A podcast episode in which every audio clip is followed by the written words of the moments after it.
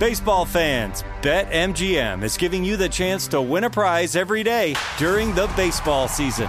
Step into the batter's box for BetMGM's Swing for the Fences free to play game. Pick an area of the strike zone and take your best swing. If you get a single, double, triple, or home run, you'll receive a prize. Smash a home run to collect a bonus bet on us. Just log into your BetMGM sports account to get started. Then visit your promotions section to access the Swing for the Fences free to play game. There's nothing more exciting than going yard with the king of sportsbooks.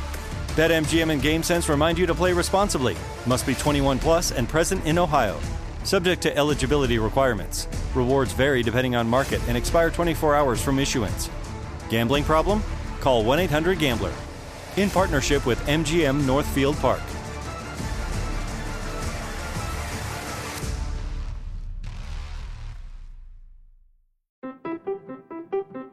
What if AI could help your business deliver mission critical outcomes with speed? With IBM Consulting, your business can design, build, and scale trusted AI using Watson X and modernize the way you work to accelerate real impact. Let's create AI that transforms your business. Learn more at ibm.com/consulting. IBM. Let's create. What's up? This your boy Lil Duval, and check out my podcast, Conversations with Unc, on the Black Effect Podcast Network. Each and every Tuesday, Conversations with Unc podcast feature casuals and in-depth talk about ebbs and flows of life and the pursuit of happiness. Unlike my work on stage, I tap into a more serious and sensitive side to give life advice and simply offer words of encouragement, yet remind folks to never forget to laugh. Every Tuesday, listen to Conversation with Unc, hosted by Lil Duval on the Black Effect Podcast Network, iHeartRadio app, or wherever you get your podcasts. Presented by AT&T. Connecting changes everything.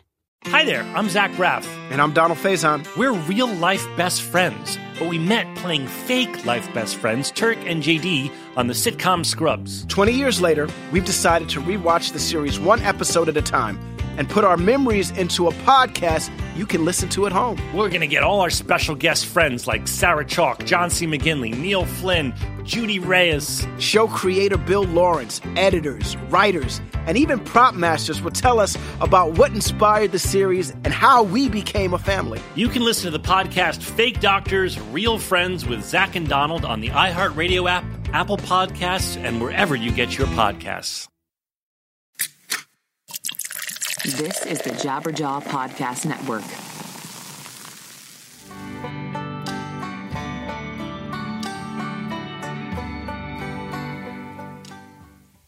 Hello, everybody. How are you doing this fine day, Wednesday, Thursday, Friday, whenever you're listening to it? I'm Ray Harkins. I'm your host of 100 Words or Less, the podcast. The podcast in which we talk about independent music, talk to the people involved in it, creating it, putting it out there, and just all of the awesomeness that uh, we get to experience in getting this, uh, getting into this beautiful, beautiful scene. And today is a, uh, it's a real good one. Mani Mostofi who is the vocalist for a recently reunited, well, I guess not so recent, like maybe 2016, I want to say they started playing shows again. But uh, yeah, he's a vocalist for Race Traitor, a really, really incredibly uh, important band to me. And I know many of us who were raised in the you know 90s early 2000s hardcore metalcore whatever you want to call it core scene. Uh, yeah I'll, I'll talk more about that in a minute but yeah this was a great chat. We were able to uh, connect. It was uh, I don't know I want to say late last year and um, it was great. So let's uh, let's talk about some things that I am excited about and one of them is rockabilia.com if you're ordering band merch you have to do it from rockabilia and you can use the code PC Jabberjaw that will get you 10% off your entire order. Please do that because it's all officially licensed, high quality stuff, fast shipping, amazing customer service if you have any problems, which most likely you won't. And uh, they've got like half a million items there. You got sweaters, long sleeves, you know, because most of you live in cold weather. And even here in Southern California right now, it's like, you know, high 50s, low 60s. I need some long sleeves. So order your band merch from Rockabilia. There's no two ways about it. They are the best in the game as far as I'm concerned. So PC Jabberjaw is the code 10% off your order. And you must, must check out what Wiretap Records has going on. Because first of all, they're an incredible record label. You know, traffics in a lot of, you know, punk, uh, you know, indie rock, just a really, really high quality independent record label. And what they have is they have the Wiretap Record Club, and they will give you for $125, you'll get at least 10 LPs, guaranteed test press, t shirt, enamel pin, all digital downloads, member discounts, and more. Go to wiretaprecords.com and you'll be able to check out what they have going on. They have incredible releases. The most recent release, Radar State, who is uh, Matt from the Get Up Kids, who you heard on the uh, the show a little bit earlier on this month. That record just came out. It's really good. He's got a lot of cool stuff. Spanish Love Songs, that's another record that he put out from a, a really, really good band. And uh, yeah, basically, this is your vote for independent music and being like, you know what, I like what you have going on. This is you investing up front, being like, I know you're going to bring me some good stuff, so let's do this. And plus, like when you're doing the math, that's like it's like ten dollars an LP. Plus, you get all of this other cool stuff that comes back your way.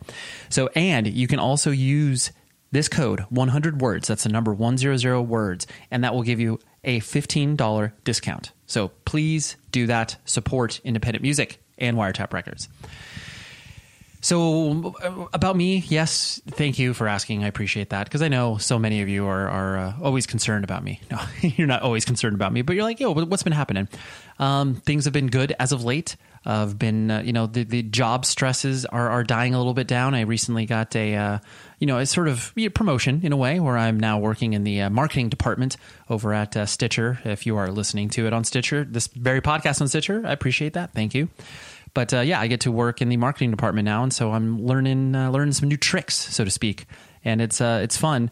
I'm trying to you know transition out of my old stuff, and that's sometimes a little bit difficult. But um, yeah, I'm feeling much more at ease about things than I did, frankly, in pretty much all of November and December, where I was just I don't know, I was I was beside myself, and um, I learned a lot about myself during that time, and still going on, where I'm just like, okay, there's stuff that's out of my control. I need to calm down um, reaching out to friends, reaching out to family, being like, I am incredibly vulnerable, emotional, all of that stuff. So, but anyways, thank you for asking because I know that uh, you email the show, 100 words podcast at gmail.com, and you sometimes, uh, you know, are, are, just like, hey, man, I want to make sure you're, you're doing okay. And I really, really do appreciate that. So, anyways, uh, Mani Mostofi, like I said, he was a vocalist of Race Traitor, is the vocalist of Race Traitor, and uh, they recently put out uh, some new music, which is really, really good. And uh, Race Traitor was just a, a very uh, pivotal band for me to recognize uh, my own privilege, being a white upper middle class dude getting into uh, you know politically active punk and hardcore. It was one of those things where it's like, oh yes, like my experience is not similar to everybody else's, and I need to recognize that, and I need to rec- recognize that privilege within myself. And Race Traitor definitely, um, you know, put that uh, focus on the fact that I need to pay attention to that. And I was incredibly thankful for that. Um, you know, bands like them, Rage Against the Machine, and so many others uh, made me check my privilege at the door and realize that what I have to say is not very important versus what other, you know, underrepresented and, uh, you know, maybe not privileged people uh, that normally get their, their voice out there. Um, my opinion was was not as relevant in in my opinion like through my learnings. So uh, but yeah race traitor was just a, a really really a force to be reckoned with. And you know they didn't put out a ton of music but the stuff that they did put out was really really good. I saw them multiple times and uh, yeah, Mani was just a uh, a great a, great hang and a great chat. I have to give a special thank you to uh, David Lay, who uh, you know helps out with social media stuff on the show. He was the one who actually you know approached me with this idea, and I was like, yeah, I'd love to have Mani on. And then he hooked it up. So thank you very much, David. I appreciate it. Here's my discussion with Mani, and I will talk to you after the episode is over, like I always do. Okay, if you if you ditch out, you're missing out because I tell fun stuff at the end of the show. So stick around.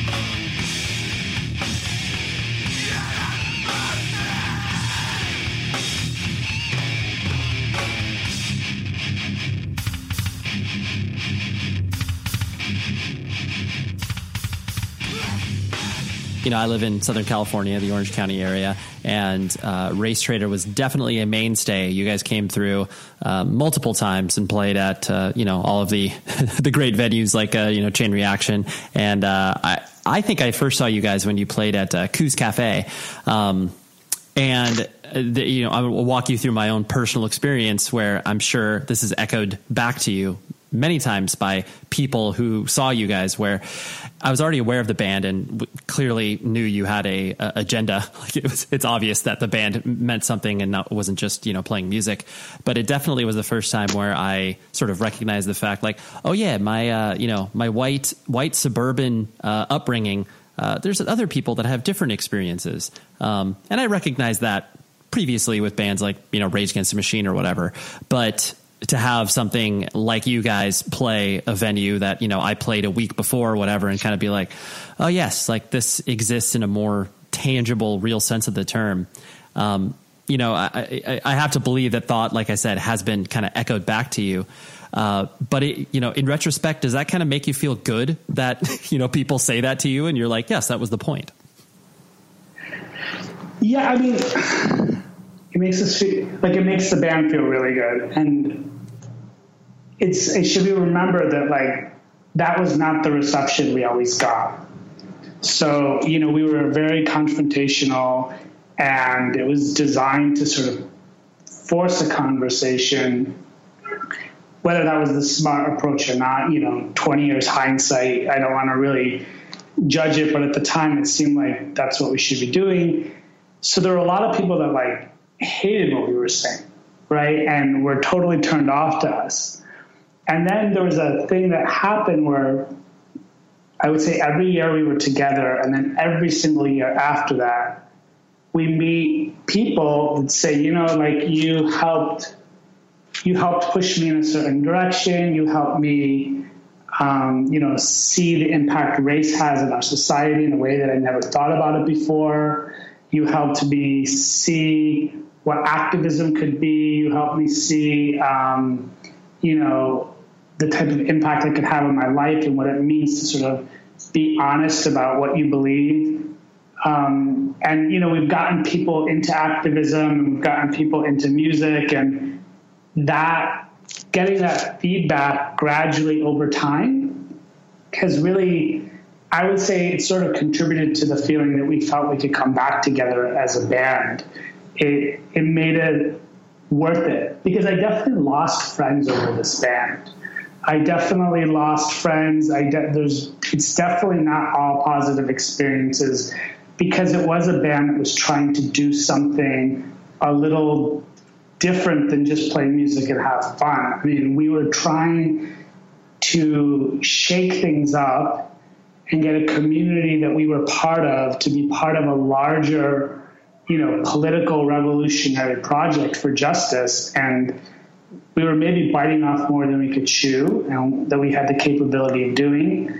So the fact that even there's a small number of people that have been influenced even a little bit by us makes it seem it really makes it seem worth it and made it seem like any mistakes or losses we've sort of taken in our life um, because of this band are worth it because the message was received by at least some people. And I think those people are key to us feeling like there was a reason to come back.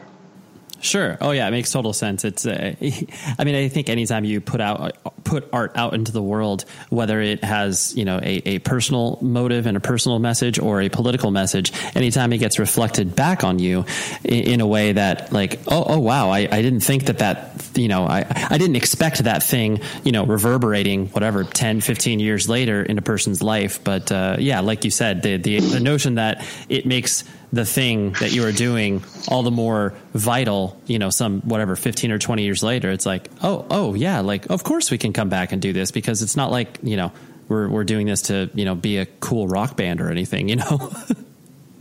Yeah, totally. I mean, we are anything but the cool rock band. Yeah. Even though, like, I, am sure it's interesting to you too, because I, have thought about this often. Where I mean, this is just recently. Like, I, I you know saw Rise Against, and um, it, it's so interesting because you the you know I, I guess cyclical nature of music, where it, it seems like the public at large, whether it's the independent music community or whether it's you know whatever the aggressive rock community, there's only like room for maybe one or two bands that have a political edge that can kind of you know bubble up and be more successful um, you know like whatever sustained a career or whatever that may mean um, have you kind of noticed that you know because you obviously have had a very uh, you know pivotal role within the uh, Chicago music scene and stuff like that? You know, is that something you observe as well? I mean, I don't know. I don't know if there's only space for a few. I just think there's just a few people. Look, you're not going to. Rise Against is a really good example of a band who's rather political. You know, they're a pretty clear left progressive band, but they've managed to capture a huge audience, probably also including a lot of people who aren't left progressive people. Um, and they're, in that sense, they're sort of an exception. Um, but they do it, I think, you know, we came up with Tim and Joe. I mean, we're of the same generation of Chicago hardcore. Um, I'd like to say that their politics, not that it was influenced by Race Traitor, but we came from the same sort of perspective of what hardcore was. So it's not surprising to me that it's a Chicago band that sort of holds that mantle right now. Um, but you know, I think they were able to do it partly through sheer force of personality. Like Tim is such a lovable sort of human. Like he's he's just really the epitome of wearing your heart on your sleeve and being genuine. So I think he can kind of be that you know political voice because it doesn't come across to a lot of people as um, like offensive in a way. It comes across to them as their friend saying what their friend passionately believes. I feel like Race Traitor was the exact opposite. Like Race Traitor was sure. I mean, we are designed to love or hate. We're not designed for people to be like in the middle, right? So you're not we're not a band. I mean, just look at the name of our band. So we're not a band that you could be kind of like you know, flirting with the alt right, but still listen to us because you like our riffs. It just doesn't work that way. Um, so, and that's was intentional. You know, we are a band for people that are open to us um, and are open to pushing themselves and being part of something that's a little bit more conceptually radical. That's really about not just talking about a message, but talking about like tearing down systems of oppression and what does that mean. So, yeah, in terms of like, is there space for more bands or is there only one band? I don't know. I'm always disappointed when I don't see more politically conscious bands, and I'm always over the moon and stoked when I see bands that are really trying to like, you know, push push justice and push a sort of social justice agenda through their music. Agenda might be the wrong word because I don't feel like it's an agenda like we have a, a 10 point plan we're trying to push forward. We're trying to push like values, you know, human values. And that's, it really excites me. And all my favorite bands, for the most part, are bands like Propagandhi or The Clash, like bands that have very much, you know, put their politics up front. Totally. Yeah. Yeah. No, I, I, I feel you for sure. Um, so, kind of putting the focus on you, uh, were you born and raised in Chicago? I mean, I know you spent many of your formative years there, but were you actually born there? Yeah, my parents immigrated to the United States from Iran in 1973, and I was born in 1975 in Chicago.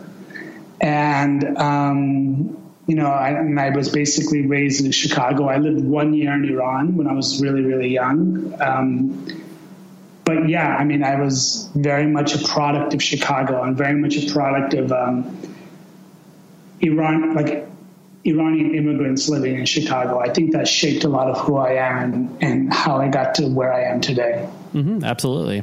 And your uh, your family structure, like, did you have brothers and sisters? I do have a younger sister, and she was involved in the scene at some point too. Got it. Got it. And your uh, your, your dad, from what I understand, is it was he, was he a dentist or? Yes, she's a dentist. Got it. And did your mom basically help raise you guys at home, or was she out in the workforce too? She she did like kind of a she was kind of a sort of beautician, like she did like makeup and stuff mm-hmm. for a while, and then after my sister was born, she stayed at home for a while to raise us, and then she started managing my dad's office at some point when I was maybe in high school. I don't quite remember, and has been doing that since. Nice. And I, I, presume their immigration was, uh, you know, the the kind of uh, American dream idea of you know giving their children a better place to uh, you know uh, be raised away from violence as much as as humanly possible. Um, or or was there another reason they came over? Well, they first, I mean, they came before I was born. So for a lot of Iranians and a lot of people, the United States is sort of a, um, one of its big pulls is its its educational institutions. So my dad came here to go, for the large part, to try to go to the University of Chicago. So he came here, he kind of networked a little, and then applied. He was already a dentist, but he wanted to get sort of an advanced degree. Um, sort of like postdoctoral doctoral stuff, I guess, would be the equivalent of what would be in dentistry. I came here for that. I came here for the University of Chicago, and he stayed he, he got his degree and then he started working as a researcher in the university. And he did like, you know, he did a lot of, he's not like a dentist in just in the traditional sense of giving you cavities. He's a, a he's a specialist in, in oral pathology, which means diseases of the mouth. And so he was doing like research on AIDS like 1980, right? So he was really, really involved heavily with um, research in oral related um, manifestations of AIDS, cancer, a whole bunch of diseases. So we, but I think my dad's plan was always to move back to Iran. It was to come here for a stint, become better at his field, kind of take on this new specialty and go back. And I, so me and my mom moved back ahead of my dad in 1978. And if you know anything about Iran, 1978, 1979 is when the Iranian Revolution happened. So I lived in Iran for just over a year, and that entirety of that year was basically the revolution. So, so I just I remember very vividly seeing you know demonstrators marching down the street and chanting. I remember being three years old and chanting myself and my parents were sort of supportive of the revolution because sort of everybody was like everybody was sort of over the dictatorship they weren't necessarily in favor of like um, um, Khomeini and the Islamic Revolution, but you know they weren't necessarily against it either. They were just sort of looking for change, and that was the change that kind of came their way. And yeah, so like, my dad moved back. So in like 1979, the end of 79, after the Shah was overthrown, he moved back he became the head of the Department of Dentistry at University of Tehran, which is like you know one of the two or three best universities in the country. And he was planning to start a life there, but it was a really chaotic time for the country. It was, um, you know, the economy was sort of ups and downs. There was violence in the streets. Uh, there were a lot of the political power struggles that were going on were very, very intense you know, prime ministers and presidents were getting overthrown every three months, basically, or kicked out. And my dad told me that they were he had gotten a job offer to come back to the U.S. and and work at the university, and um, he was considering it when one of his students kind of pulled him aside. And this was a student activist that was very much sort of part of the Islamic wing of the revolution and he, the student basically told my dad to get out. Said, look, this revolution isn't the thing you think it was. It's not going to turn out the way you had envisioned it. And I respect you. And if you really have a job offer in the United States, you should take it. And my dad said, like, this is the thing that kind of like put him over the top. So, so that's sort of our story as a family is we kind of came out not because we were ex- escaping political repression, but I, I think all the sort of factors that cause people to immigrate to the U.S. So a little bit of a desire to be in a country that's not authoritarian or more politically stable, desire to pursue economic opportunities, education opportunities, career opportunities, and and you know the future of your kids. You know they had me; I was a U.S. citizen at the time, and you know they understood that maybe it was a it was a better life for me. So it was really all the above. In that sense, we are very much a you know a prototypical um, middle class immigrant family. You know, there's other sorts of immigrant families that aren't necessarily middle class, but we were, you know, my, my father was highly educated and highly skilled, and that's the background we came from. And um, yeah, so the American, I don't know if my father ever framed it as the American dream, but what I do remember is that after 9-11, he really felt betrayed by the cut by the sort of Islamophobia war talk that was happening in the U.S. because he really felt like he dedicated himself to this country and that this country was really going in the wrong direction. This show is sponsored by BetterHelp. We're sitting here. It's like June, and you're like, where has the time gone? And everybody's like, oh my gosh, I have no idea. I got to like accomplish all these other things. Take a moment. Focus on the things that obviously, for one, matter to you, but for two, look back. Be like, what have I done well? What have I done not so well? and maybe I can, you know, ask some friends and family for some help. But where I have always gone to in regards to figuring out what I can do better, therapy. Therapy is an incredible tool at your arsenal that you can dip into. I've done it for my marriage. I've done it for myself personally. And I'm a huge advocate for what therapy can do for you because it is a third party that's able to look at what you can do to improve your life and be a person to help you along in your journey. And so I think if you were thinking of starting therapy, give BetterHelp a try. It's entirely online. It's designed to be convenient, flexible, and entirely suited to your schedule. All you do is fill out a brief questionnaire, you get matched with licensed therapist, and then boom, you're done. It's great. And then if you're not vibing with the therapist, you can switch it at no additional cost. So take a moment, reflect on the things you've done, reflect on the things you want to do, and visit betterhelp.com slash ray today to get 10% off of your first month. That's betterhelp, H-E-L-P dot com slash ray. Baseball fans, BetMGM is giving you the chance to win a prize every day during the baseball season.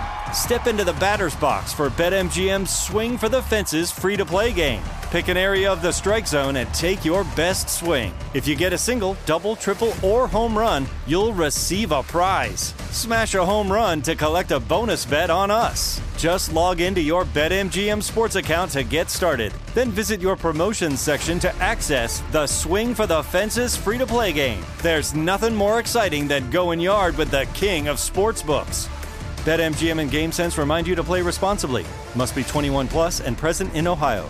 Subject to eligibility requirements. Rewards vary depending on market and expire 24 hours from issuance. Gambling problem? Call 1 800 Gambler. In partnership with MGM Northfield Park.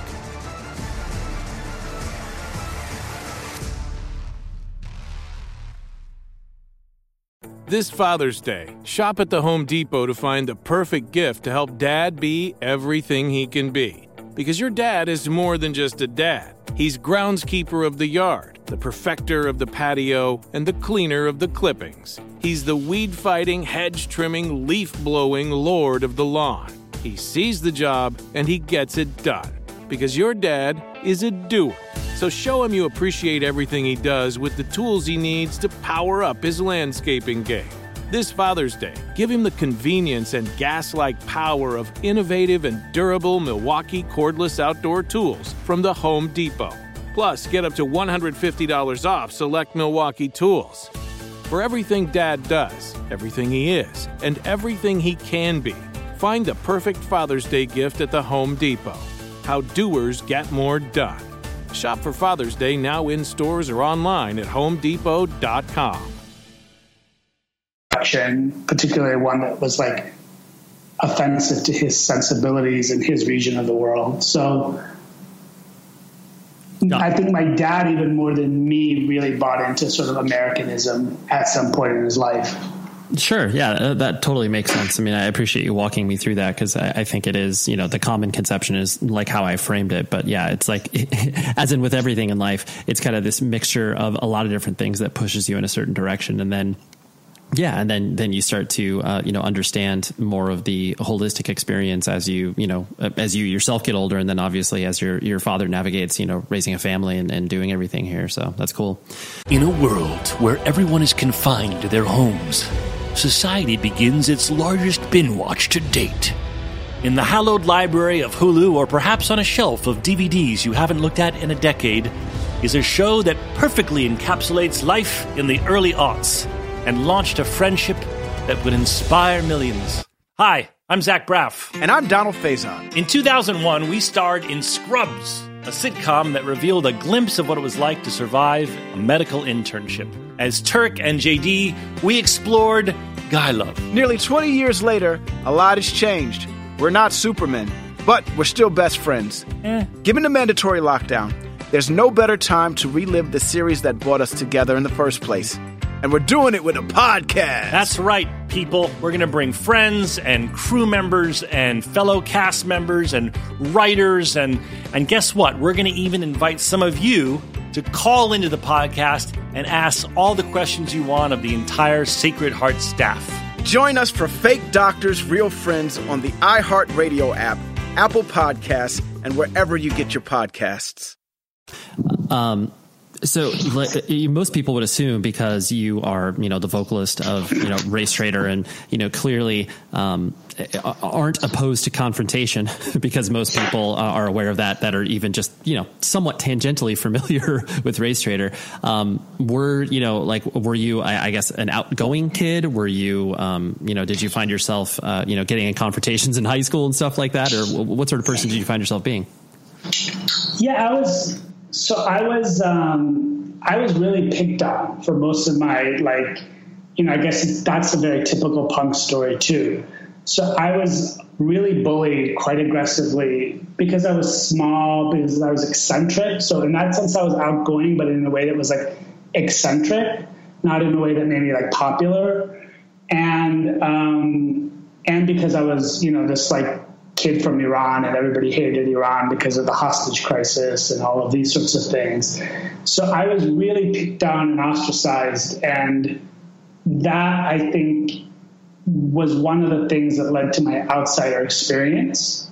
Um, you know, being an Iranian in the 80s is, I mean, if you talk to any kid who's around my, any Iranian American who's around my age and was here in the 80s, it was a time that a lot of Iranians were like trying to hide their Iranian identity. You know, that's why, I mean, you're from Southern California, so you've known, there's no way you haven't known Iranians, and you know that most of them just identify themselves as Persian. And that's a, that's a defense mechanism because um, when you call yourself Persian, it sounds like romantic and beautiful and all of these things. If you call yourself Iranian, it sounds like you're, you know, a terrorist. So that's what a lot of Iranian kids grew up doing, but I didn't really do that.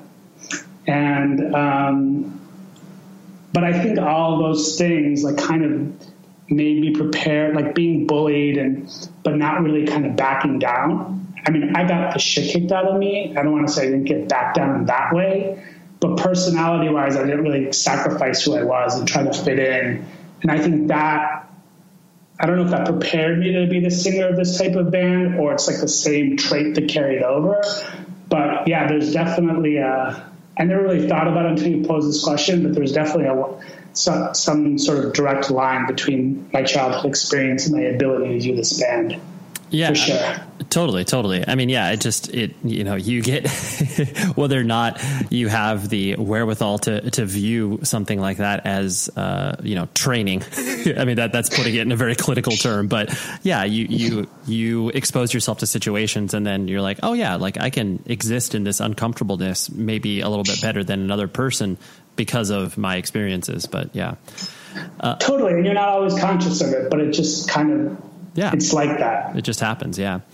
Um, and so the uh, you know the intro to independent music, uh, you know, can, I mean, you've described it in a few different scenarios where you know most people that can point to Chicago in the '90s, you know, you have your bands like you know Los Crudos and uh, a lot of the you know Alkaline Trio, like a lot of those bands that started to you know pop up in the '90s or what have you.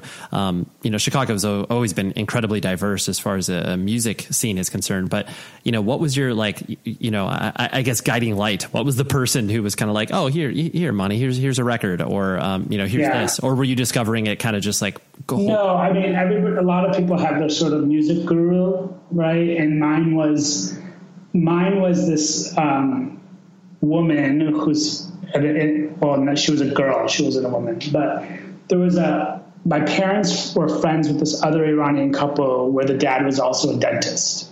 And they, my parents had met, my, the dads had probably met in some professional circles. Um, actually, I know they had, they met at some conference. So they were like our closest family. We didn't have all my uncles and aunts and everybody were, um, were in Iran or some of them were in like Europe. But for the most part, we were we were isolated. We didn't have any family in Chicago. So this other couple, this other Iranian couple, ended up becoming our, our sort of surrogate uncle and aunt, and the kids ended up becoming our sort of surrogate cousins. And we referred to them as cousins in a very, we really meant it at the time. So this woman, her name was Goli, she introduced me to every band I've ever listened to for a long time. So she, my first favorite band was Duran Duran, and I met, I listened to Duran Duran because Goli listened to Duran Duran. I listened to the Police because Goli listened to the Police, and then she got me into um, the Cure and the Smiths and Depeche Mode and Erasure, and interestingly enough, all those bands she called at the time punk bands. These are punk bands, so I understood them as punk bands and she also exposed me to some stuff like Black Flag when I was really young, but I didn't really catch on to Black. It was like too much for me because I was like maybe in the sixth grade. Um, but by the time I got to high school, I started like so she sort of set me down that path. So I was listening to sort of like this post punk new wavy stuff. Um, like New Order and bands like that, and also industrial, so like Ministry and Mitzarad and it was that kind of all prepared me for punk. And then there was a crew of kids in our school that um, Dan and Brent from Race Traitor were in that were the hardcore kids. And I don't know why I was sort of like gravitated towards them, but I kind of like decided I want to be in their scene. Like they're kind of onto something cool. And I started going to like basement shows in Chicago. Um, and like the second basement show I ever went to, for example, Los Crudos was one of the bands that played. And they had barely been around like months at that point, right? They, they were brand new. Um, so that's kind of how I got into it. So there was this, there was a couple bands in our high school, including a band called Everlast that was like, it's kind of a pre Race Traitor band, maybe like two bands before Race Traitor.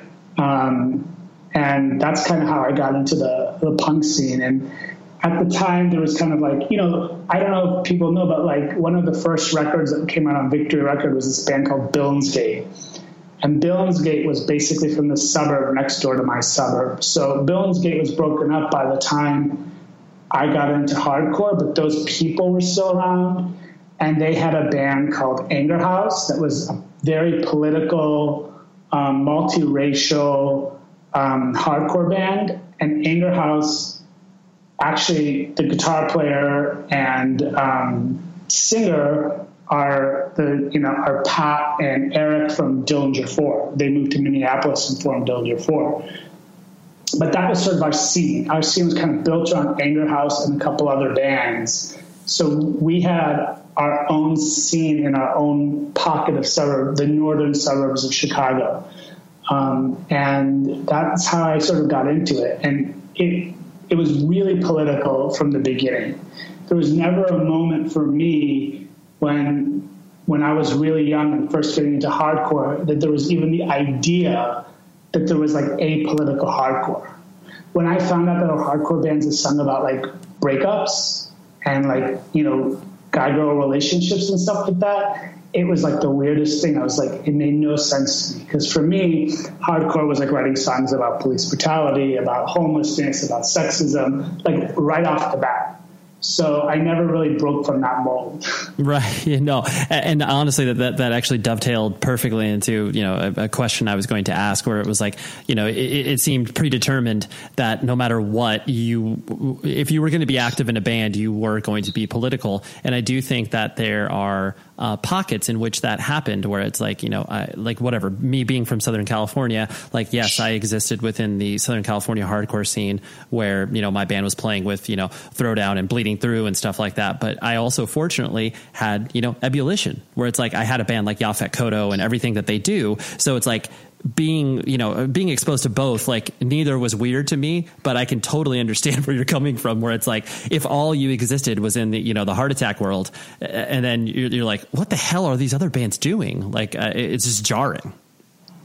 And it was like bands that i liked. So for example like i think that first Mouthpiece seven inch um, the first one they ever put out that had a couple relationship songs on it. And i think i even thought that those songs were like political, just like really coded language, right? Like I didn't quite understand, right? Or at least like social, like about some level of social, uh, you know, social commentary. I didn't quite understand that. No, this was just about like he got he broke up with the girl and was really sad about it. Right. It's so, totally, totally. It's like you're you're reading deeper into uh, a song where you're just trying to find the, the, the political overtones, and it's like, oh, right. well, no, I, I, guess it doesn't exist, but yeah, it's fine. And let me just say, I'm not saying there's something wrong with that. No. I'm not saying that like you, I'm just saying for me, hardcore was po- like was political resistance. It was political cultural resistance. That's what it was, and if when I saw something that didn't exactly fit that, you know, I mean, I'm sure Mouthpiece sees themselves like they were they were a straight edge band, right? They were bucking social norms too. But for me, like the bands that I was exposed to, like I said, Los Crudos was like the second show the second show I ever saw. So the bands that I was exposed to were just so political right off the bat um, or social had sort of social commentary. Like Endpoint was really big in Chicago at that time, and Endpoint you wouldn't say it was a political band, but you say you wouldn't say they weren't, right? The songs that weren't political were still about some message about how we should treat each other, or um, you know, about like sort of the nature of being a good person. So, yeah. So when I like, yeah, it was a little bit of a shell shock. And OC, Orange County, was a good example of it because we were really embraced in Orange County. Like it was always one of the places that we had our best shows in that in that sort of late '90s moment where, like you said, we played there. I don't know, we we, we played through there quite a bit, and um, and it was funny because like all those bands that we were friends with, like 18 Visions is the perfect example. Nobody would ever say 18 Visions is a political band. It's like we really, really night and day. So there was something about the relationships that didn't make sense. And we were always sort of aware of it, but we were like, you know what? These guys are nice to us. We like hanging out with them. So let's go with this. Yeah, it totally, totally makes perfect sense. Um, kind of you know since you were so uh, you know politically engaged and active within the context of the hardcore scene um, as you were kind of matriculating through high school and you know uh, did you go to college at all? Yeah i did. Yeah. I have probably one too many degrees. Sure sure. So you know clearly you cared about uh, i guess schooling and everything like that. Um, you know, but then I'm sure as the balance of, you know, the idea of you playing in a touring band and stuff like that kind of pulled you away from some of your uh, academic pursuits. Was that, uh, I, was that uh, difficult for you to kind of, you know, put that on the shelf for a moment as you, uh, as you had to, you know, fulfill your touring obligations and stuff? You know what? Not really. Like, so first off, in undergraduate, I was a total fuck up. Like, I was the kid that was always I would show up to class. I wouldn't take notes. I wouldn't do the reading. I'd take take the essay test. I'd get like an A, but then I wouldn't turn in the report because that was a lot of work. And then I get a C in the class, right? Like that was sort of me in college. Um, so I wasn't necessarily like academically inclined. I was into ideas and I was into activism, and I also saw hardcore as a place where I mean, you. I mean, if you were around in the '90s, you know there was a lot of ideas. I mean, you could go to shows and you could like purchase literature, you know, zines or you know anarchist books or whatever. Like it was part of the hardcore economy. It was really a normal part of it. You would go there and you would be exposed to political writings, writing about animal rights, women's rights, whatever it is. So I was really into absorbing ideas, but I wasn't like academic. I wouldn't say I was academically inclined at all or interested. Right. I got, in, and it was interesting because my father is an academic, right? More or less, he's an academic. He was, he did research. He's always, even when he does dentistry, he's always like taught at least once a month at a university, like you know, like as a lecturer. So, but he never really like explained or motive, like really kind of invested in me having an academic trajectory. I think he just thought America does that for the kids because he didn't have that. It wasn't like anybody held his hand and said, okay, son, now let me help you with your college application. Now let me make sure you have the right extracurricular activities. You know, he didn't really do that for me, even though he was an academic, because I didn't think he understood that that's what parents in the U.S. do. Like, you know, all the kids in my suburbs, like their parents were pros at getting them into good colleges and stuff. My dad really didn't get that, even though he came from that world in some ways. And I think it's because, you know, in Iran, that wasn't a thing when he was a kid. It is now, but it wasn't a thing when he was a kid then. And um, so when the band, when I graduated college, that's really when the band started touring more and we did that for like maybe a year and a, a, year and a half before we broke up. You know, we were we were touring. I wouldn't say like nonstop, but we were touring more, and then um, and then we broke up after about a year and a half of that. And then I was kind of like, what the hell do I do? Like I I did some other bands, um, but I didn't really know what the next thing was and there was a woman in our school, and, and sorry, not our school, but in Chicago. Her name was Kim Nolan, and she was kind of one of the straight edge elders of the Chicago hardcore scene. She was one of the founders of something called Chicks Up Front Posse, which was sort of a crew of straight edge women that made a point to stand up in front as like sort of a feminist statement, and they introduced feminism you know, into the straight edge scene. And so she was really influential with us, on us, and she was a good friend. And she was applying for grad, or she got into or was applying for graduate school. And I was like, huh, graduate school, how does that work? And she like, I remember we had a phone call she explained to me like, this is what a master's is. This is what a PhD is. These are the different fields that exist. You could do political science. You could do law. You could do all these different things. And that was really what got me started on sort of an academic trajectory. So even that wasn't from my parents or from my school, it was from another hardcore kid. Right. yeah, yeah, that's funny. Well, yeah, I mean, you, uh, they're, the cliche of the, you know, hardcore treating you like family. It's like, you know, there, there's truth in many respects to that because, uh, yeah, people watch out for each other that have common bonds. So, um, the you know, uh, you know as you were you know doing that you know active touring and you were um, you know you, when you uh, uh, rove to certain towns you already like we were talking about before you already had a, a pre-existing notion and people were going to have opinions of you and what have you. Um, you know, did it uh, just like you as an individual, not as the kind of band collective? Uh, did it become like tiresome for you to always be that um, you know uh, vehicle in which people would um, you know express their either disappointment, distaste, or you know wanted to have a seven hour conversation with you after the show, or or was that kind of like you know part and parcel? You're like, well, I, I put it out there, I, I have to be ready for it as it comes back to me. Yeah, I mean, there was a point where the routine, not the routine of it. There was a point where we were like, so we set out to do a very specific thing from day one, from our first show, which is, oh, we want to make these like white people really nervous, you know, and get them. And for us, we thought of like a moment of discomfort at a hardcore show, right? Because a hardcore show is supposed to be the safe space for the punk kid, right? Or for the hardcore kid.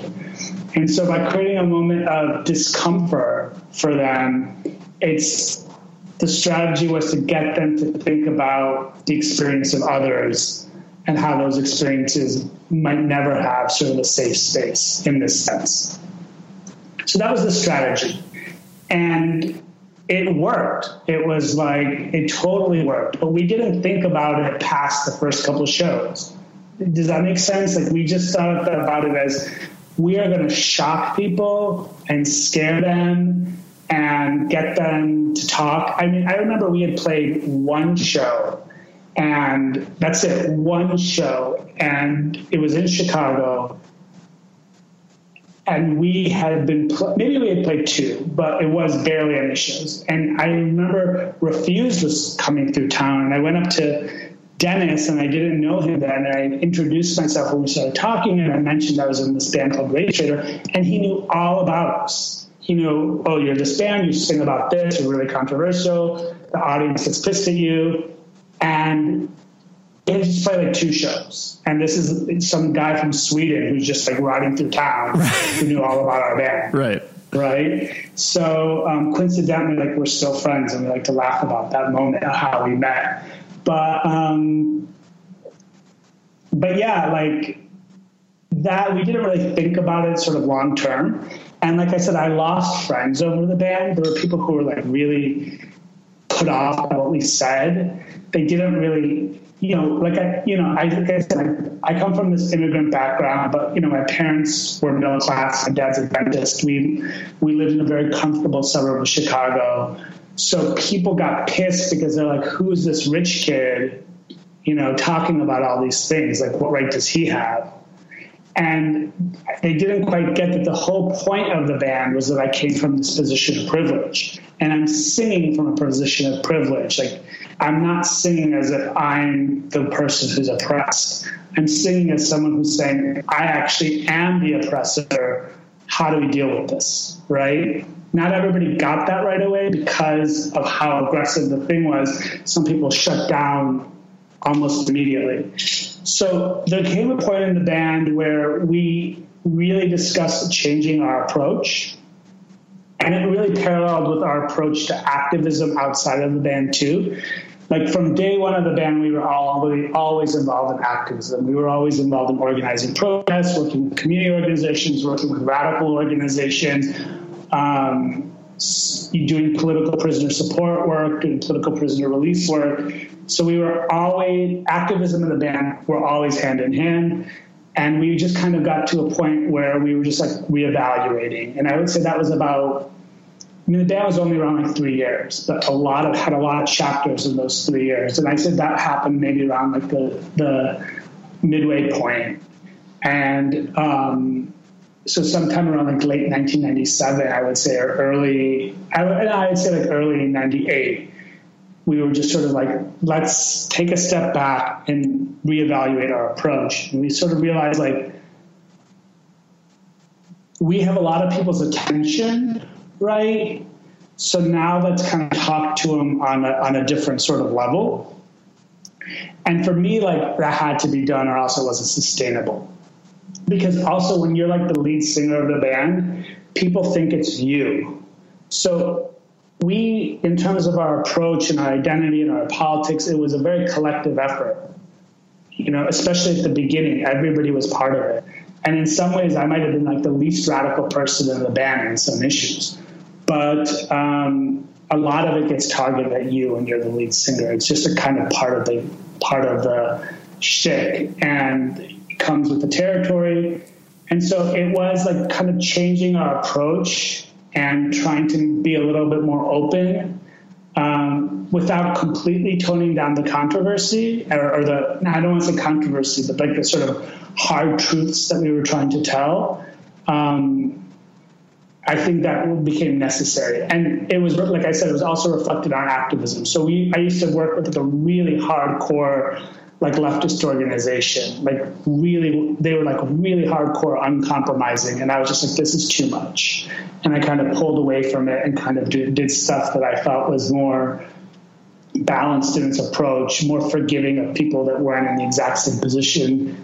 Position, I mean, like didn't have the exact same views or hadn't had much time to get to the views that you had. I mean, I think that's a big problem we see today. It's like we're so quick these days to like call each other out over misstatements and you know, and you, you, there's this whole brand of that, you know, people like to bash the SJWs. Well, you know, I mean, I was that in the 90s. Like, I would have, if that term existed, it would have been like hoisted on. It's still hoisted on me. Like, people still say that's what we are. But we were the band that, like, we wouldn't attack individuals. I want to be very clear. Like, there's only one set of individuals we ever attacked, and that was the band called Jihad. I don't know if you remember that band. I, I do. I remember them. Yeah, yeah.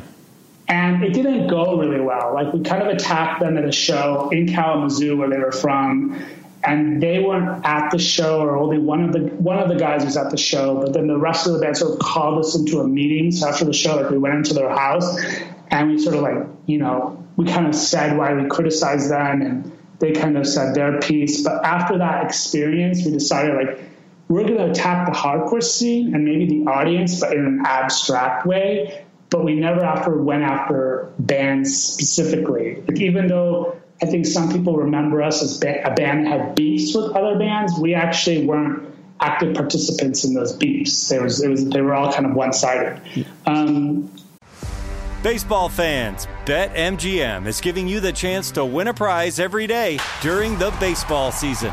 Step into the batter's box for BetMGM's Swing for the Fences free to play game. Pick an area of the strike zone and take your best swing. If you get a single, double, triple, or home run, you'll receive a prize. Smash a home run to collect a bonus bet on us. Just log into your BetMGM sports account to get started. Then visit your promotions section to access the Swing for the Fences free to play game. There's nothing more exciting than going yard with the king of sportsbooks.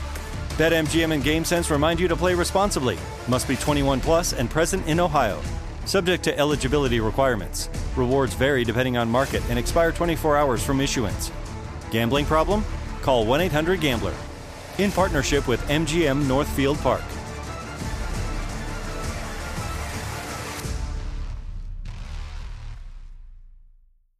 This Father's Day, shop at the Home Depot to find the perfect gift to help dad be everything he can be. Because your dad is more than just a dad. He's groundskeeper of the yard, the perfecter of the patio, and the cleaner of the clippings. He's the weed fighting, hedge trimming, leaf blowing lord of the lawn. He sees the job and he gets it done. Because your dad is a doer. So show him you appreciate everything he does with the tools he needs to power up his landscaping game. This Father's Day, give him the convenience and gas like power of innovative and durable Milwaukee cordless outdoor tools from the Home Depot.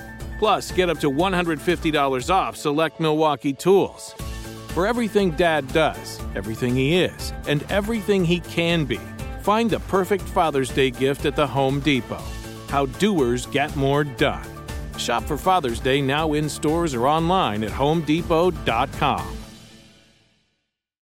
When the sun goes down, opt for bold and blingy styles, like the made to be seen, very sexy push up bra from the Very Sexy collection.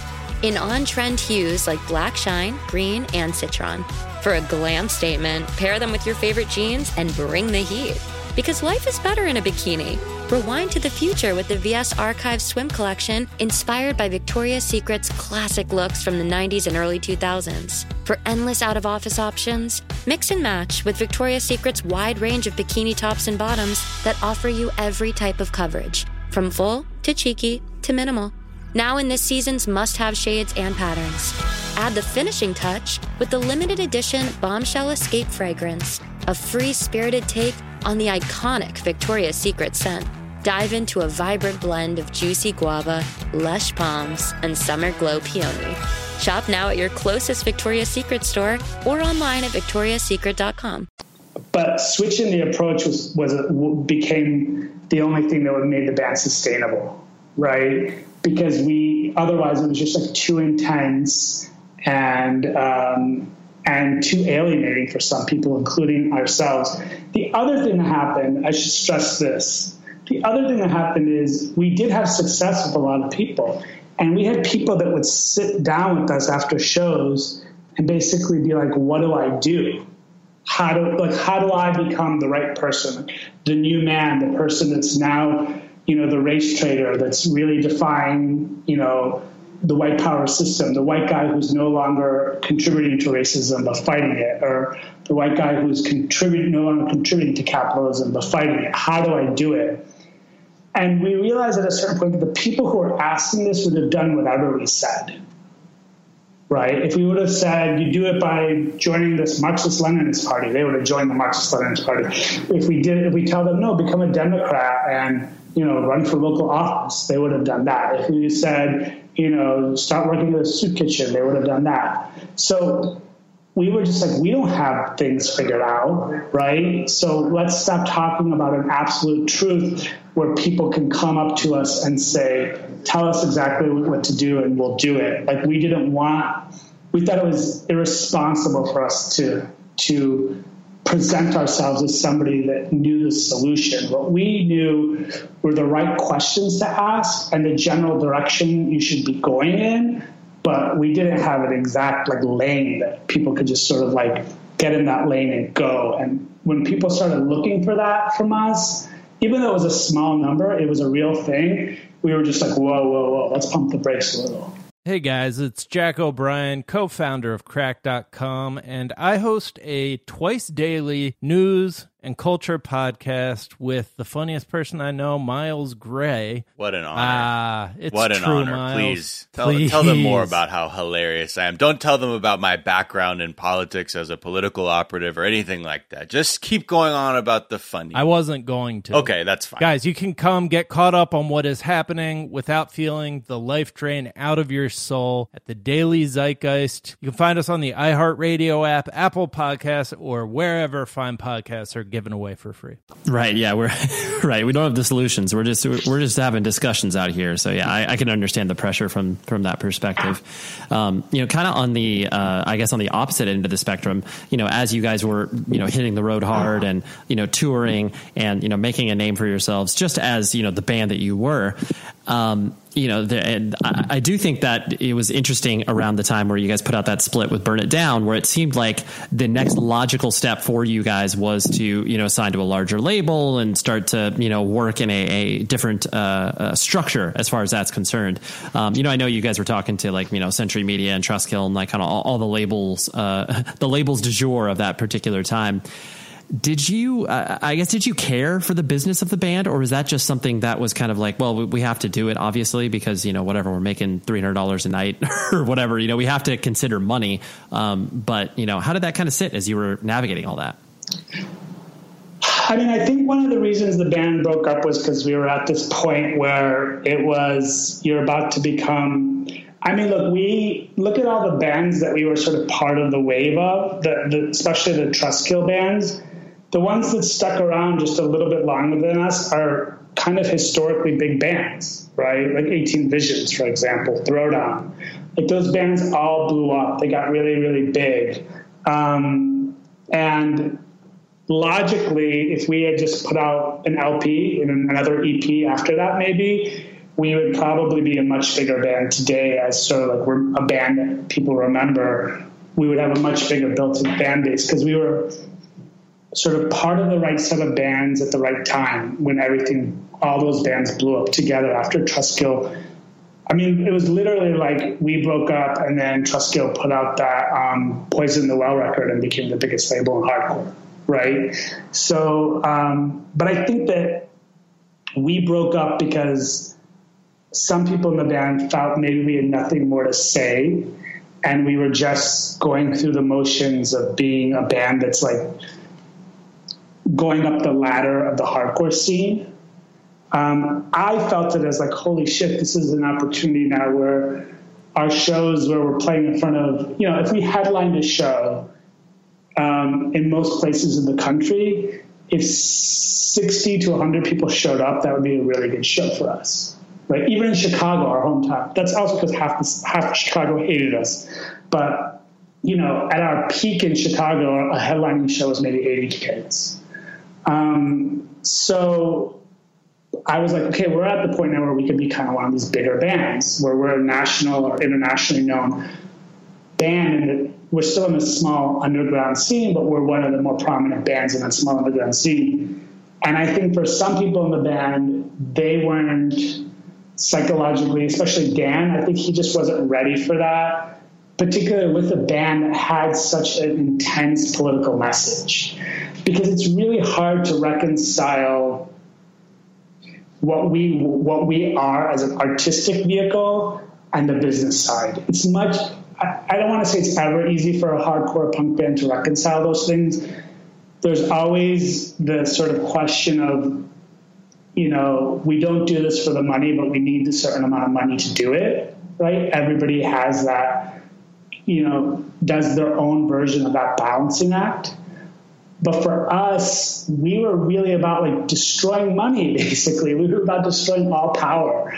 And, um, and we were about, and we didn't want to be a, we didn't want to be a band that had a vehicle to become even semi-professional off of say like singing about the suffering of black people like it's a really weird thing it's weirder than and our band our name and it's unescapable. I mean we named our band race traitor. It's not like we named our band you know you know uh, fight the man even you know like right. we named our band race traitor. It's so unambiguous that we're here to sort of stir the pot but then then be like you know the band that has this like glossy presentation and you know um, is trying to get to you know be the supporting you know a supporting act on a roadrunner metal band tour you know it's a little weird and sometimes i think we look back and say you know if we would have put out that one lp would have been much bigger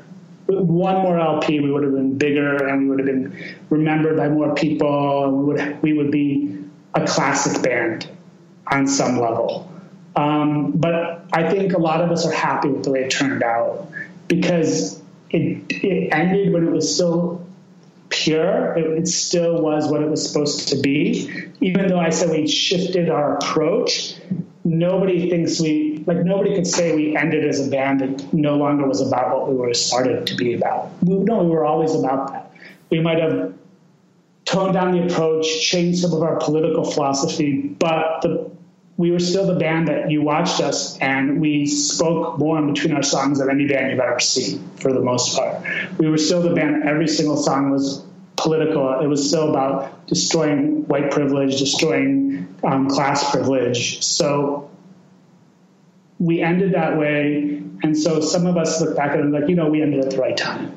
But it was always this. It was always a big question, and now we now the way we're sort of remembered, I think, is we're not remembered as one of those classic bands. So we're not, you know, I mean, think about, yeah, our contemporaries were like One King Down, who just headlined This Is Hardcore.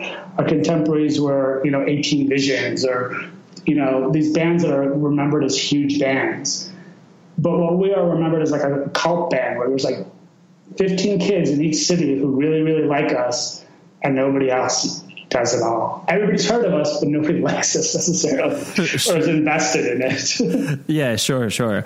Uh, but yeah, you're you're very right. It definitely is that uh, you know that position that you were in where making these uh, not even making concessions but just stepping into a larger playing field would then start to there are other ramifications that you had to you know consider and stuff like that. So yeah i totally uh, understand where you're coming from. Because yeah there are certain things that are just meant to be at a certain level and that's just the way that they will exist like you said in a very you know uh, uh not pure form but like in a form that is uh, you know controllable and manageable as opposed to something where it's like yeah, okay, we took the next step up, and then like you know we don't even know what to do at our shows anymore, like because we can't say this because this is going to happen, and we can't do this because of this thing, and like all these things that you didn't have to consider before, you know, when you started the band to just provoke a reaction to you know the Chicago hardcore scene or whatever. So yeah, I totally understand.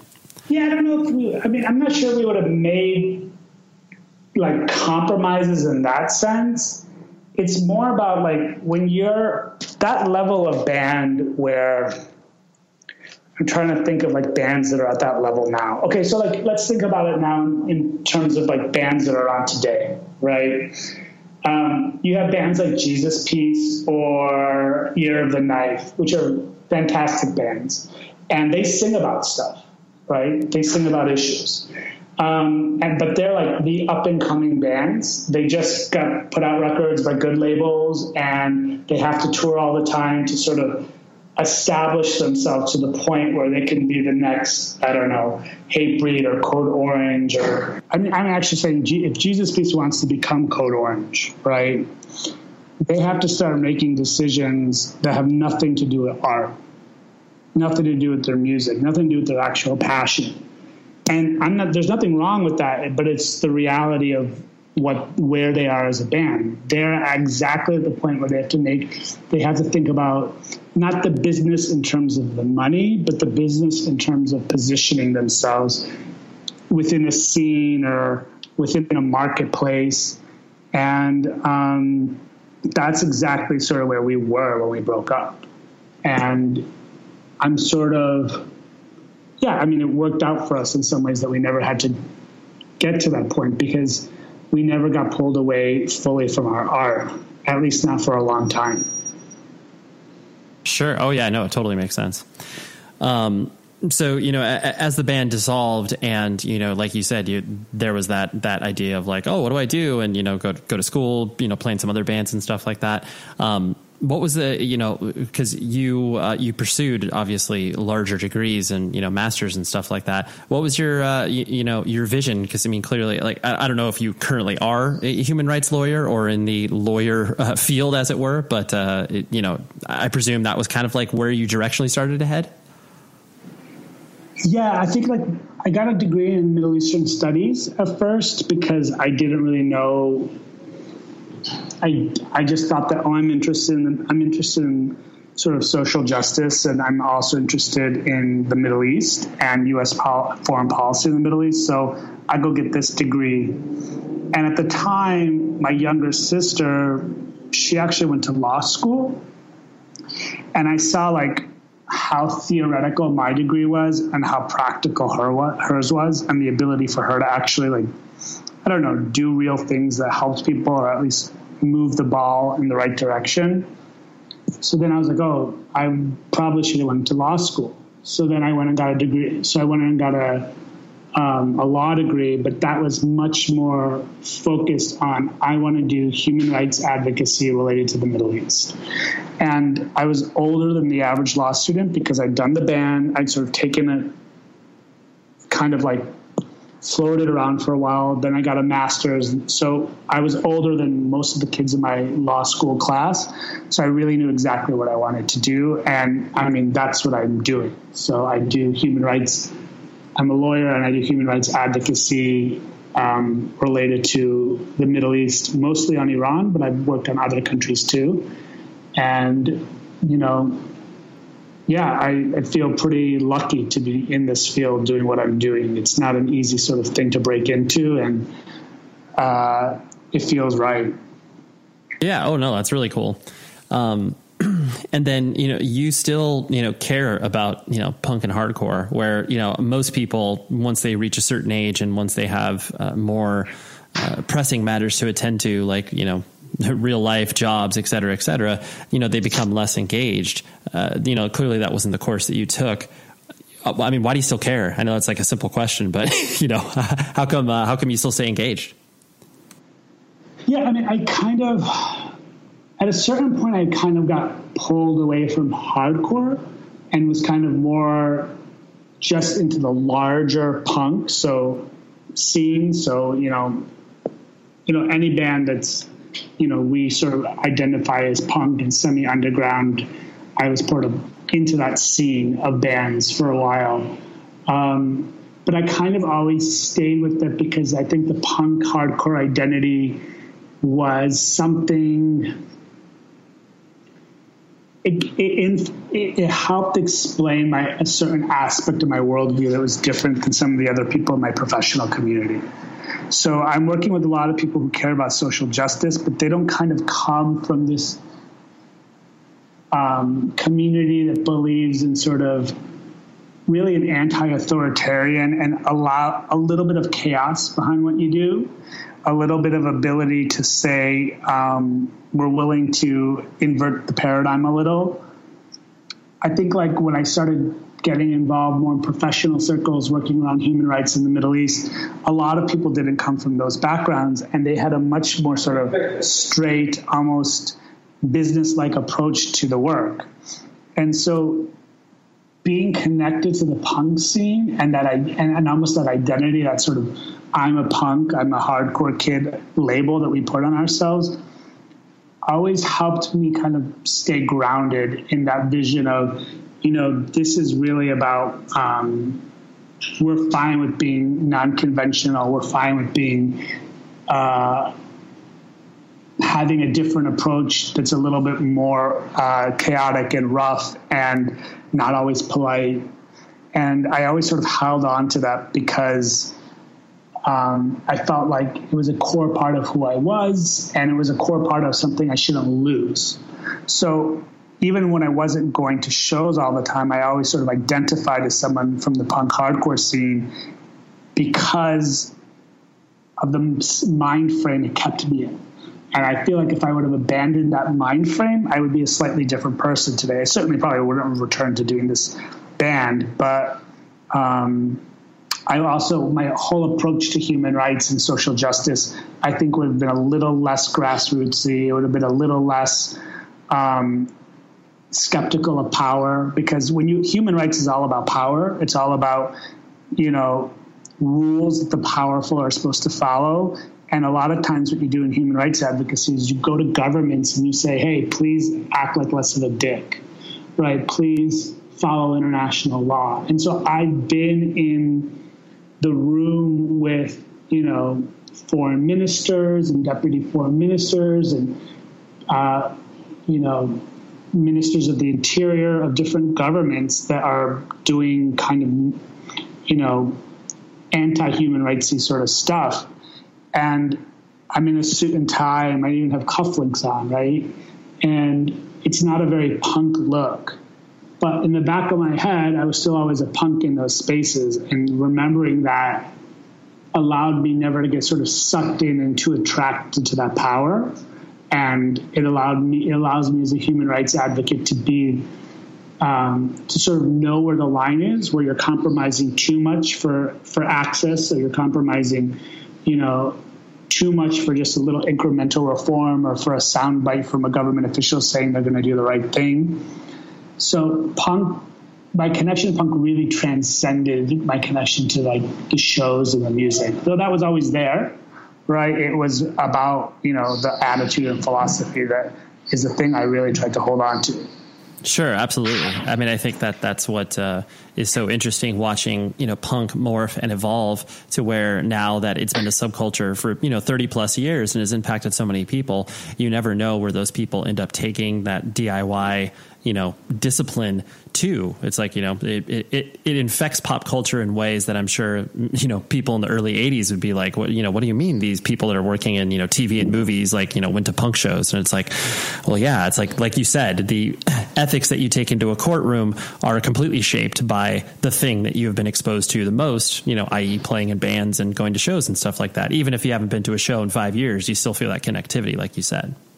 Totally, and like you always, um, I always encounter ex punks in these spaces, um, in different, you know, in different um, either activist communities or professional NGO communities. There's always like a like a couple punks that you know exactly where they came from and how they got into it without really having to have long conversations. And like for example, my sister works for the city of New York in the Office of Immigrant Immigrant Affairs and um, Justin from Indecision and Most Precious Blood is, you know, is now a, a, a city councilman, and they're sort of like they're the two punks in the scene. And he was like, "Wait, your brother was a race traitor?" And she's like, "Yeah." And and they and they literally have this like political alliance within the city government that goes back to the fact that they both know where the other person came from. Totally. It's a yeah, it's a beautiful thing. Like you you just automatically are like, "Oh yes, like I'm going to not only get along with this person, but I'm going to be able to like do some good work with them." And you like you said there's just a shorthand that you can immediately walk into where it's just like, "Oh, dude, I feel comfortable with you immediately." Right, and you're always like, you know, and you're always worried. You don't want to look like you don't want to look like a sellout to the other pub. So yeah, the accountability. So that, that keeps you on your toes. There's a bad side to that accountability, but let's not discount the good side too. right, totally, totally. Um, the last thing I want to hit on was the you know the fact that you know this band, along with your um, you know your work of being a father, you know, being a family man, like all of these other things that exist in your life. Um, the you know clearly the choices that you make now are more deliberate to where not only in your time but in the fact that you need to be cognizant of the fact that uh, you know yeah like race traitor is not your full-time uh, endeavor. Uh, you know does that kind of make race traitor more meaningful to you now because it is more deliberate? Or you, do you just kind of view them as two completely separate experiences?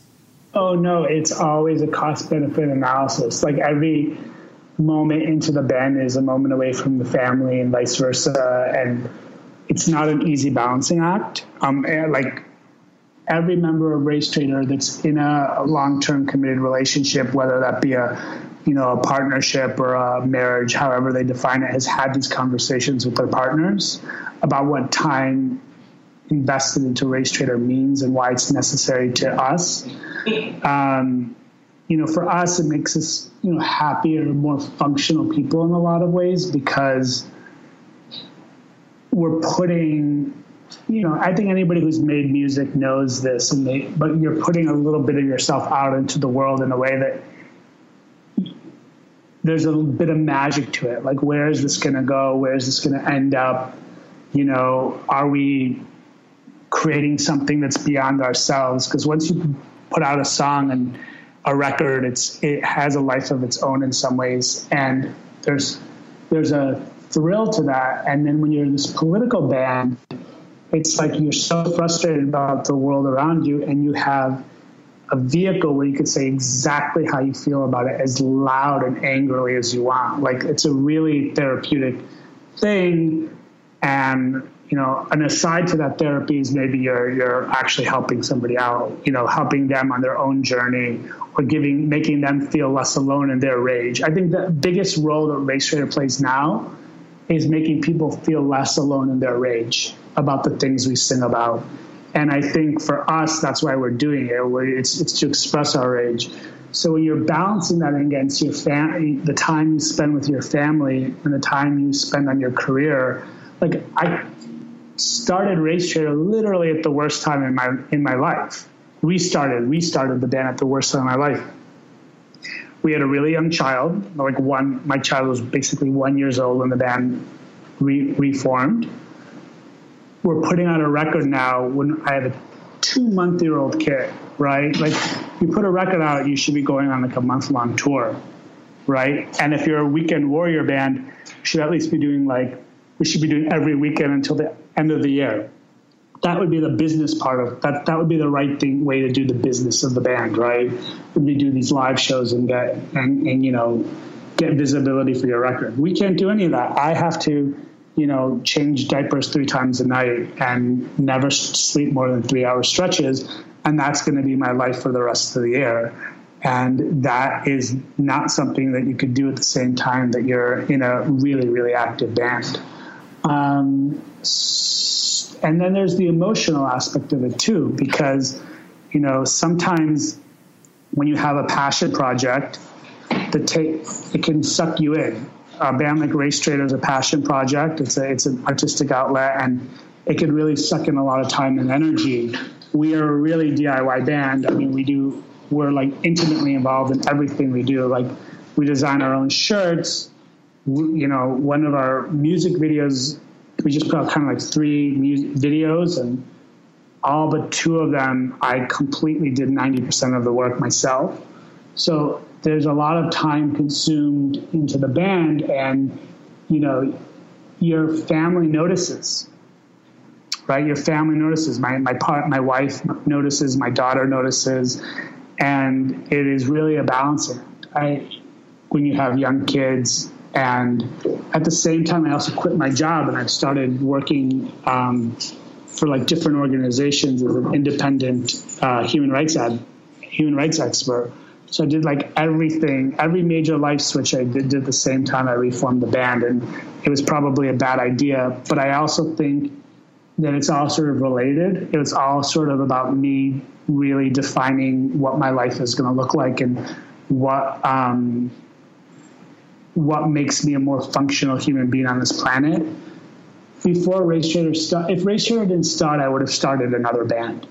If we didn't restart as Race Trader, I would have started another band because it was just a huge itch that needed to be scratched. I needed some reason to yell at the top of my lungs, and um, and then you know it just turned out that it happened to be an old reason that I had that just kind of fit a new time. But uh, it's about like, like yeah, I think that question is very poignant. It's a lot of stuff going on, and you just have to find a way to make space for all of it. And I'm also kind, and we don't want to sacri- we don't want to like shortchange any of it either. So we, when we write a song, we put everything we have into writing that song. We we try to do the best version of this music and this message that we can do um, at all times. And every single thing we do is calculated. We don't just make sure like every shirt has a political message, even if it's really abstract. Every like post on Facebook, like there's all everything is so calculated with this band. It's not something you can just kind of like turn on and off on the weekends. It's really there's a lot of there's a lot of yourself that's part of the process. Yeah, absolutely. No, I think it's really, um, you know, there, there's that element of uh, being cynical and looking at, uh, you know, bands that you know reform and do the whole weekend warrior thing whenever they can. Of like the oh whatever, it's just you know play festivals and whatever, you know, it, it, and it's not like people can look at Race Traitor and be like, oh dude, like they're just totally cashing in and you know getting like you know 15 grand a show or whatever. Like clearly that's not happening. Um, or, or you know maybe it is, but I'm just uh, not privy to it. But um, but the, but, but yeah, it's not just, the case. Just just to set the record straight, it's not happening. right, right. the, the, exact opposite is happening. Our bank accounts are all, you know, dim, you know. We every time we do something, we're we're just gonna. It's the the math is how much money we are going to lose on this. Right. It's never how much money are we going to are we it's not even even are we breaking even? It's always how much money are we losing in this? Totally. Yeah yeah. It's like if, if this is a, a, a net positive is us losing like a thousand dollars collectively. It's like hey that's great. Like and we got to yeah. you know hang out in a cool city and play this and like yeah that makes sense. But um, but yeah, but like, yeah, I think that what I, the point I was trying to, you know, uh, tie up is just the fact, like you said, the deliberate nature of making decisions now is, you know, you feel not only passion, you know, a reinvigorated passion towards, you know, playing in a band, but then the fact that you have to balance this with, you know, adult life and everything, it just makes it that much more, uh, you know, meaningful and poignant that it's not, yeah, it's not just like, whatever, I'm bored. It's like, oh my gosh, no, I could be, I'm furthest from bored, but I still have to do it. Yeah, I mean, I refer to those bands as like that do that, and I and, and I don't besmirch that. You know, like some of these bands, they, you know, there's bands. I'm like everybody else. When some band I really want to see gets back together to play a reunion show, I'm like, I'm always like, oh, that's so awesome. I really want to see it. I hope it doesn't suck. Like everybody goes through that yeah. thing, and I, I I go through the same thing. I participate in that reunion economy and um, sometimes it's successful and sometimes it's not. And we were very clear with ourselves that, first off, we're not a big enough band to really be one of those. We were never a big enough band to be one of those reunion bands, right? We were maybe a big enough band to play one show in our hometown, have it be an event, and then go away. And I think that's what a lot of people expected we would do. But we were like, no, the reason we're at, the reason we're getting back together as a band is because we have a place in this moment in time.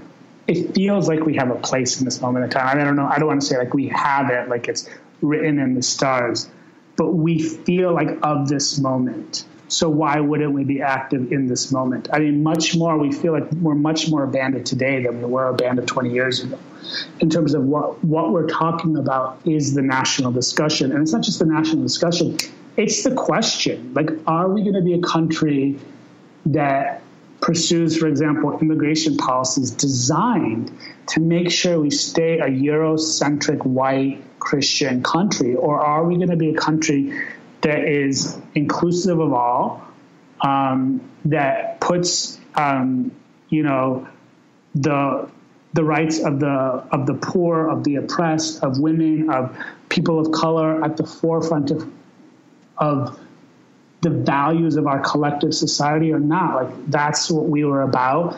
And that question, those questions are so unavoidable today. There's no such thing as you have to work really hard not to to be part to you have to work really hard these days like not to be consumed or at least aware of that political crisis that we're in as a society right?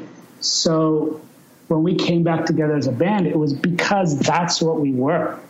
We were the band that was designed around those questions and those are the questions of today. And we and I think some people have criticized us as trying to say we are one of those bands that we think we're one of those bands that could you know be the hot band that draws all those people to the fest and you know the really cool reunion and then we you know we play these strategic dates to to like big guarantees. I mean, I, we have a booking agent for the first time we've ever had. We never had one as a band, but we have somebody we work with now um, it's, his name is Josh White. He's a, a state of mind booking. And you, you should interview him for this piece because you don't know how many times we've told him, we just want to play that show. Tell them we'll play for free. Right? Because for us, it's about getting in front of people and, and, and having that conversation happen through our music. Um, so we don't really see ourselves as a reunion band, even though we know technically we are. We see ourselves as like an active band that's working as much as we can at um, having what we do get in front of people and inspire people and be part of their lives. Oh yeah, totally. No, it's really really cool, and I, I think that's that's a great place to be in. So. Well, Monty, thank you so much for hanging out, dude. This is uh, great, and uh, I hope that uh, you enjoyed it in some capacity too. What do you think about that? I personally hope that you enjoyed it. I know myself. I really enjoyed that chat, and it was uh, it was good to. There are so many of these these chats that I have where it's like once we start talking to each other, I'm just like like oh, we've never met, but like you know like we're cool, right? Like. it's, it's that that shorthand where you're just like I've seen your band play a ton of times. I you know like what you do. Uh, we just haven't met before, and that's exactly what this conversation feel, felt like. So thank you very much, Mani, for having it. And uh, yeah, so support Race Traitor. It's very simple to find their music anywhere online. Um, you know, they're gigging around, they're playing some shows occasionally, putting out some some pretty cool music. And uh, yeah, they got some uh, really, really talented people involved in this version of Race Traitor. Um, just because you know they had to update the uh, the lineup a little bit. You know, uh, well, I mean Andy Hurley still plays drums, but they have some uh, some good additions to the band. So uh, check out what they have to go off of now. And speaking of what's happening, well, no, you didn't say that. That's not a transition. I apologize. But, anyways, me speaking about what's happening next week, a super, super fun episode because uh, we did a fantasy band draft. It was me, uh, the one of my very very good friends Dave Deff, who does uh, all of the graphical help on this show, and he's also played in a ton of bands, and we've just been friends for light years. And then uh, Justin Smith from uh, Graf Orlock and a million other bands. I'm not even going to attempt to name them, but we've all been friends for a long time. And I was like, this would be a fun exercise where we get to pick.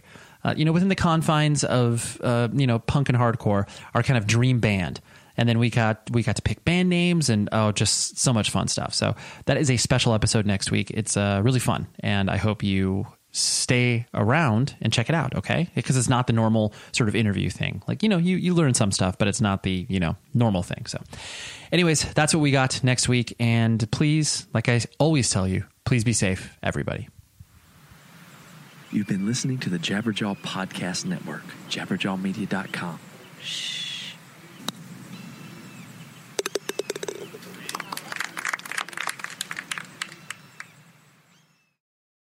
Hey, Miles. Yes. It's Jack from work. Yes. Hi. Did you know that we host a daily news and culture podcast where people can I go to get caught up know, on what is yes. happening? Are you, yes. Are you confused about that? You're talking about the Daily I Zeitgeist, just the show wanted to that we make do sure you knew and that everybody knew that you could listen to us every day, twice a day, talk about what is happening, and they could learn everything without feeling the life drained from their soul. Yeah, I think at the Daily Zeitgeist, we like to give people a balance of just enough news that they feel informed and just enough laughs that they're not overwhelmed and can have a decent day after listening. So, guys, listen to the Daily Zeitgeist on the iHeartRadio app, Apple Podcasts, or wherever fine podcasts are given away for free. The show is sponsored by BetterHelp. Trust me in saying that no matter who you are, mental health challenges can affect you, and how you manage them can make all of the difference. That's why everyone should have access to mental health support that meets them where they are and helps them get through. BetterHelp provides online therapy on your schedule. It's flexible, simple to use, and more affordable than in person therapy. Connect with a licensed therapist selected just for you. Learn more at betterhelp.com. That's betterhelp.com. High Five Casino. High Five Casino is a social casino with real prizes and big Vegas hits at highfivecasino.com. The hottest games right from Vegas, and all winnings go straight to your bank account. Hundreds of exclusive games, free daily rewards, and come back to get free coins every four hours. Only at highfivecasino.com. High Five Casino is a social casino. No purchase necessary. Void where prohibited. Play responsibly. Terms and conditions apply. See website for details at high the number five casino.com. High Five Casino. You wouldn't expect to hear that we're America's third best city for beer like this one. Or home to vibes like this. And this. It might surprise you that we're top 10 for immersive art that's like, whoa. And, hmm. Not to mention, we have one of the top zoos in the country. So, can a city with the country's best pro soccer team, ranking as a top culinary destination in the world, be in your own backyard? Yes, Columbus. Plan your summer at experiencecolumbus.com slash summer.